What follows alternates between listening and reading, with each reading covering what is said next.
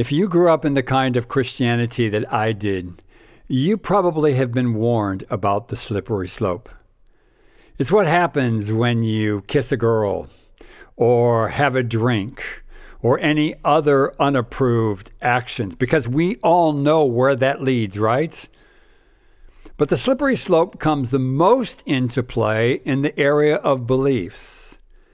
If you question a doctrine or a so called biblical principle, you start sliding, and pretty soon you're out of control, slipping away to your doom.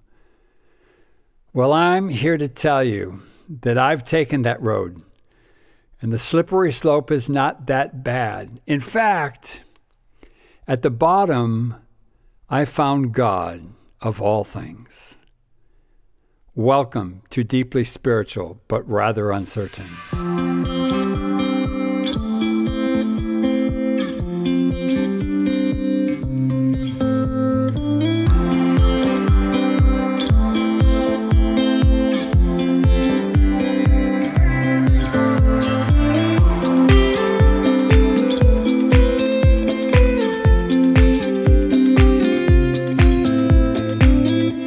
So, welcome to season four. I cannot believe we've made it this far. I really thought I would run out of things to talk about long before this, but I guess my questions and doubts just keep coming, and so the podcast just keeps coming. But just a little bit of housekeeping before we get into all this. I'm going to start doing a bit of black and white content this season. Sometimes I have like short thoughts I would love to share, or a book recommendation, or a book review, or other blogs that I'm reading, things that don't really fit into the podcast format. So I'm going to start communicating with email on a semi regular basis. Basically, when I have something to write about. I'll put a link below that you can use to sign up for that. There's no cost, no strings attached, and you can unsubscribe at any time. During the break from the podcast, I recorded nine different Enneagram mindful meditations. They're on my webpage, which is skipcollins.com, but you need to become a member to access them. Don't worry, they are free. You just need to create a username and a password.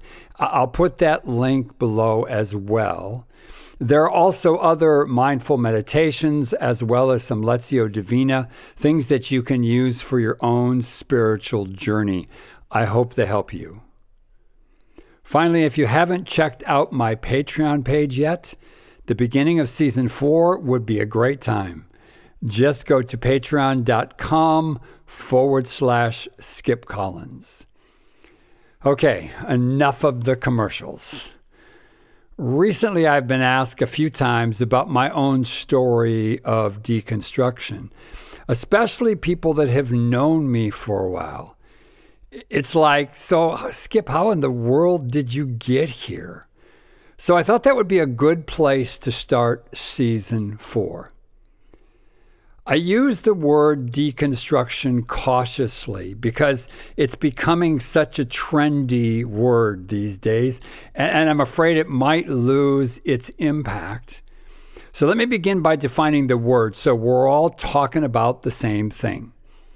In my view, deconstruction is a journey more than a destination. But the scary thing about this journey is you don't really know what the destination is. You really have no idea where it will end up. Deconstruction is always about questions and doubt. Sometimes those questions come because of something you have read or studied. Other times they come because of things you see around you. For example, a religious leader that you have had deep respect for has some kind of deep moral failure.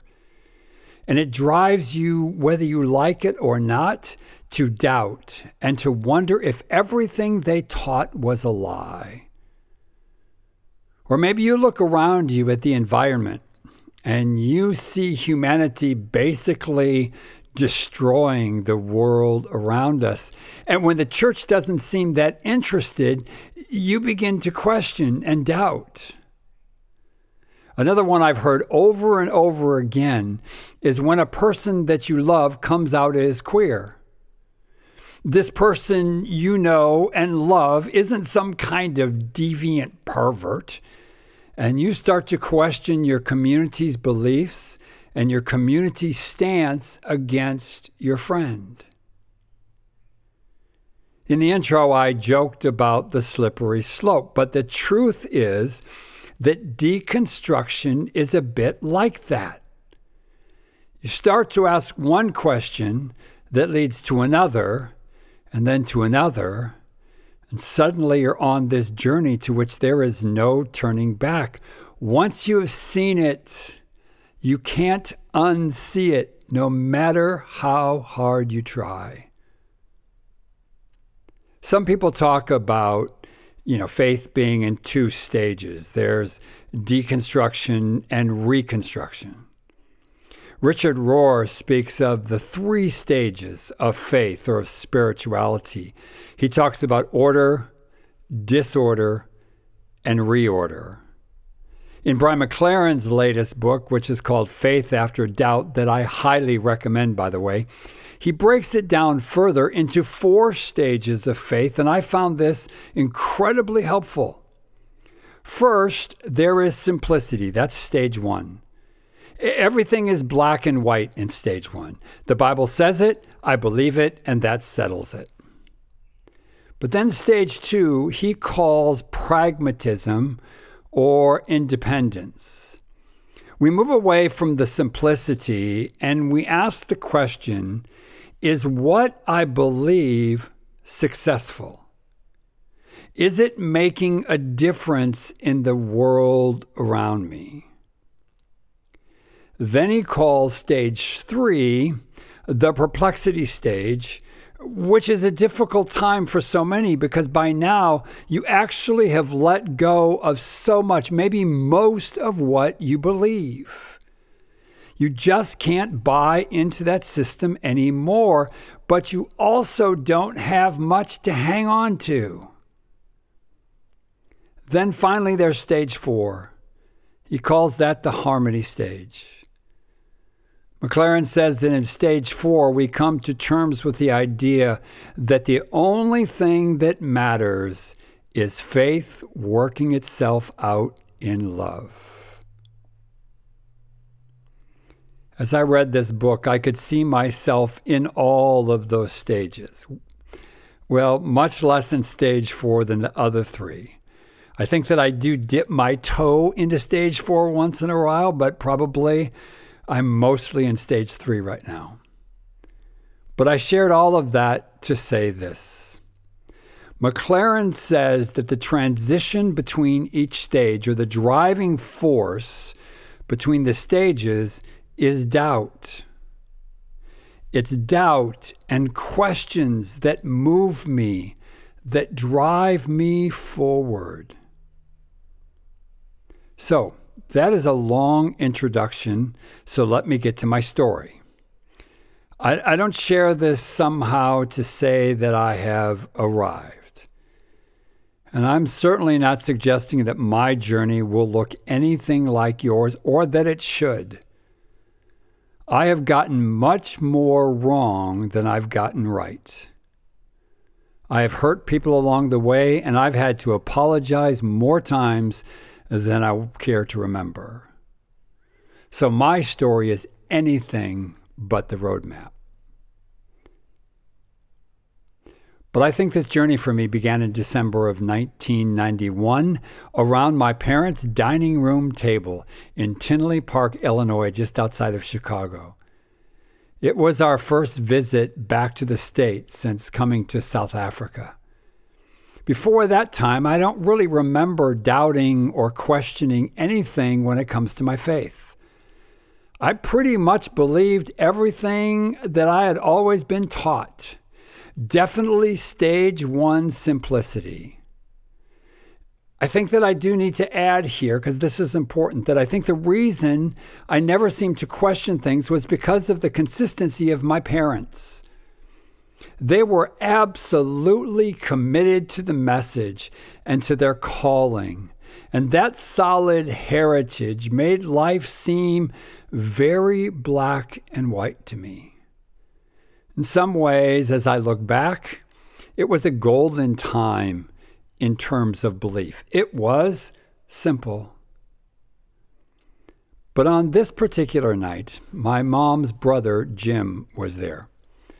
Uncle Jimmy, we used to call him when we were little, was a major influence in my life, both as a child and as an adult. We spent quite a bit of time together before this, and after this, and really up until the time he passed away a couple of years ago. Just before this time, Jim had converted to Eastern Orthodoxy. He grew up as an assembly of God. He, he went to a very charismatic Bible college. And now he was this full on Orthodox. I was quite intrigued. But what was really hard to deny was that his conversion to Orthodoxy had a major impact on the way he lived. When my wife Sheila met him when we were first dating, she asked me, Is Jim a Christian? But now, after converting to Orthodoxy, everything in his life was radically transformed.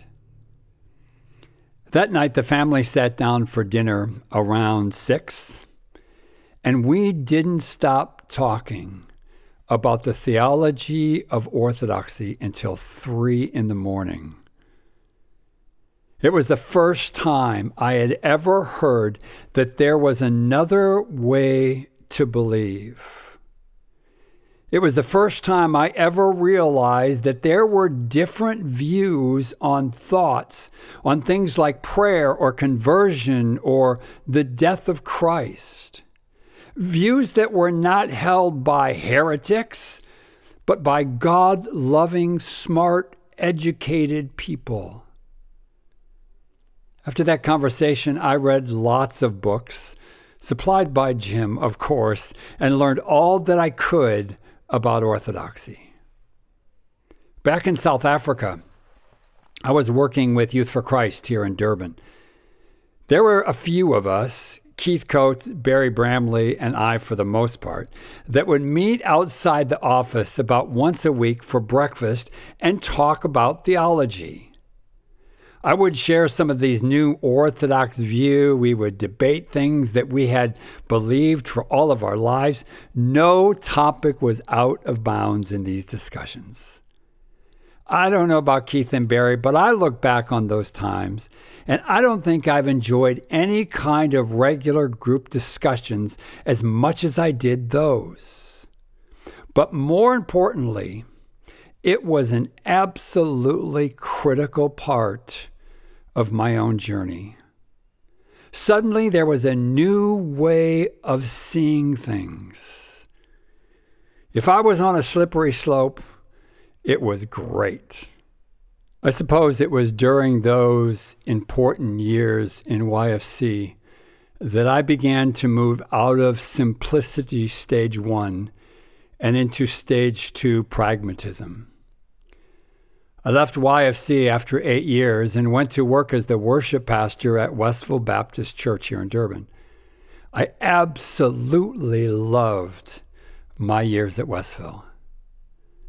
I've told this story before, but I think it's important to repeat here. During those years, I studied theology through Baptist Theological Seminary here in South Africa. They were up in Johannesburg. In one of my classes, I was told that I had to read the Bible through cover to cover in what I seem to remember was two weeks. It might have been three weeks, but either way, it was a mammoth task. Every day I would read from 8 in the morning till 5. I went through a heck of a lot of coffee in those weeks. By the time I got to the end of the Old Testament, I was literally in a real crisis of faith. I didn't call it that at the time, but I was more confused about my faith and about my calling and about my vocation than I had ever been. I was so sick and tired of reading about violence and war and God condemning people and God commanding genocide and innocent lives being snuffed out, women and children, everybody. I didn't know what the heck to do with all of that. And my tradition didn't have any good answers. The basic thought was, well, that's just part of God that we really don't understand. And so the bottom line is just be afraid. Be very afraid. Then I started reading the New Testament. It felt so good. What a relief. I don't know if you've ever had the experience where you've been driving for like 15 hours straight and then you stop and you rub your eyes, and it's like, oh. The New Testament was like that.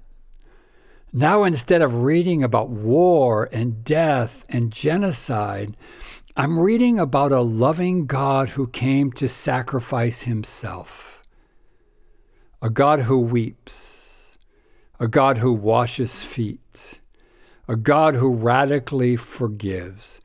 What a change! And I really didn't know what to do with all that was going on inside of me. Sometimes I would dare to share my doubts with other Christians or even other pastors, and they would just look at me like they didn't have a clue what I was talking about. So basically, I just put my doubt into the sin category. You know, like Paul talks about in Romans, he says, The things I don't want to do, I do, and the things I want to do, I don't do. It was, it was like that. It's like that's, that was doubt for me. It was like a bit of a step back into stage one. Because in stage one, doubt is usually sin, or at the very least, it's something to be avoided at all cost. And I just had to have more faith because doubt was the opposite of faith. And without faith, you can't please God. So I just did everything I could to put that aside and to please God. But the confusion for me was that my feet were definitely planted in stage two pragmatism. I spoke about engaging the culture. I spoke about changing the world. The church was growing and we were having a blast. Our Sunday evening services were packed with about 600 people, probably half of which were young adults. We usually had to bring extra chairs in. The truth is, however, that my preaching was still pretty much stuck in stage one. I was studying theology, which was definitely stage one theology to reinforce that. But what they were teaching me was, the, for, for the most part, what I always believed. And so it was like comfortable, it was safe. And to be honest, uh, who had time to rethink everything they always believed? I mean, the train was moving and it was all we could do to keep up, and there really was no reason to think everything through because this was working until it didn't. Deconstruction is always messy, and it's rarely easy. I can't say for sure that it's harder deconstructing while in vocational ministry, but it sure seems that way to me. At least I really struggled, and I didn't always do it that well. My struggle was ugly. There are a couple of examples that come to mind that were really defining moments in the journey at this time. The first one came when I preached a sermon based on a movie. It was not normal procedure at a Baptist church, but hey, I was trying to change the world and to engage the culture, so what better way than through a movie? So I picked this musical that nobody really knew, but that I loved. I, it's, it's called Rent. I know I've talked about it before here. In the movie, there's a relationship between two men. I didn't actually know what to do with that at the time because the film made this relationship seem quite beautiful, actually, and very normal. So, so I made this comment in my introduction. I said something like, I really enjoyed this film, but it's kind of dangerous because it normalizes gay relationships. Now, back in 2000, that was a very normal kind of thing to say in church. After the service, I was standing at the door shaking hands, like you do in a Baptist church, and a guy comes by. I put out my hand to shake his, but he didn't put his hand back out in return like you normally would.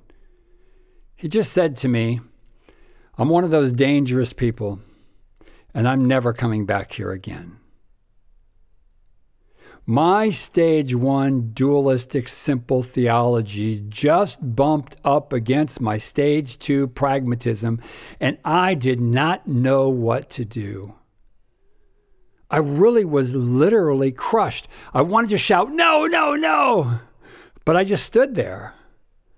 I don't even remember what I said or if I said anything. But I never saw that young man again, and it deeply affected me. I had no idea how to process it, but it certainly moved my deconstruction a little further down the road. The other example of my incredibly messy deconstruction during this time comes in the area of church leadership. Those of you that know me, you know I'm a pretty outspoken guy. I'm not good at keeping my thoughts and opinions to myself. My wife always tells me that I love my own opinions. And she's right, it's true. So, more often than not, I butted heads with leaders and elders in the church. I was critical and harsh. I wanted to pretty much abandon everything that didn't work, in my opinion. I was called out by the leaders more than once, but I'm not a very quick learner. And eventually, everything kind of blew up. My world was shattered. My pragmatic view of faith was in pieces. See, that's the thing about stage two. Everything is great until it isn't. And those are the moments that propel you forward. And they are difficult and they are messy and they are even incredibly dark sometimes. About eight months later, I joined Grace Family Church. But I felt like during my time I had rebuilt my stage two pragmatic faith. And so now I was off to the races.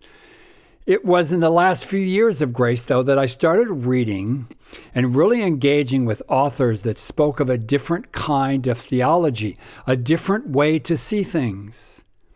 People like Rob Bell and Richard Rohr and Greg Boyd and Pete Enns and Brian McLaren, all people that I've spoken about before, they began to open my eyes to see differently, to see more, to see beyond anything I had seen before. I'm incredibly grateful for the leadership of Grace who allowed me to grow and to question and to doubt Nobody ever set me right or tried to change my point of view. Not that they always agreed, because usually they didn't. But they did it in a way that valued my thinking and valued my process. And I will forever be in their debt. By the last few years I was at Grace, I was preaching a lot. And I was really working hard to be authentic to where I was and what was going on inside of me and changes that were happening in what I believed. But at the same time, to be faithful to the vision and the beliefs of Grace Family Church. but it became more difficult as time went on. For me, it was one of the factors that led to my retirement and to start this podcast. I felt like I still had something to say that I couldn't say from the platform of Grace Family Church. It would not be fair to the leadership, nor would it have been fair to the congregation. It was almost two years ago now that I've launched this podcast. And I cannot begin to tell you how much I've grown and moved forward in that time. The truth is that almost everything I used to believe has been turned upside down and spilled out. That feeling is scary, sometimes lonely, confusing, but invigorating all at the same time. But I cannot tell you how grateful I am for everything that has gone before. See, in that simple faith of stage one, I learned about right and wrong. I saw relentless faithfulness modeled to me by, by, by my parents. I learned the importance of study and growth. I learned that I was loved by Jesus no matter what. In stage two, I learned that my actions matter, my words matter.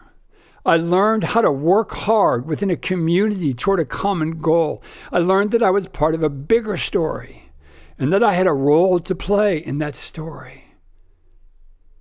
And now I'm learning to slow down. I'm learning just to be.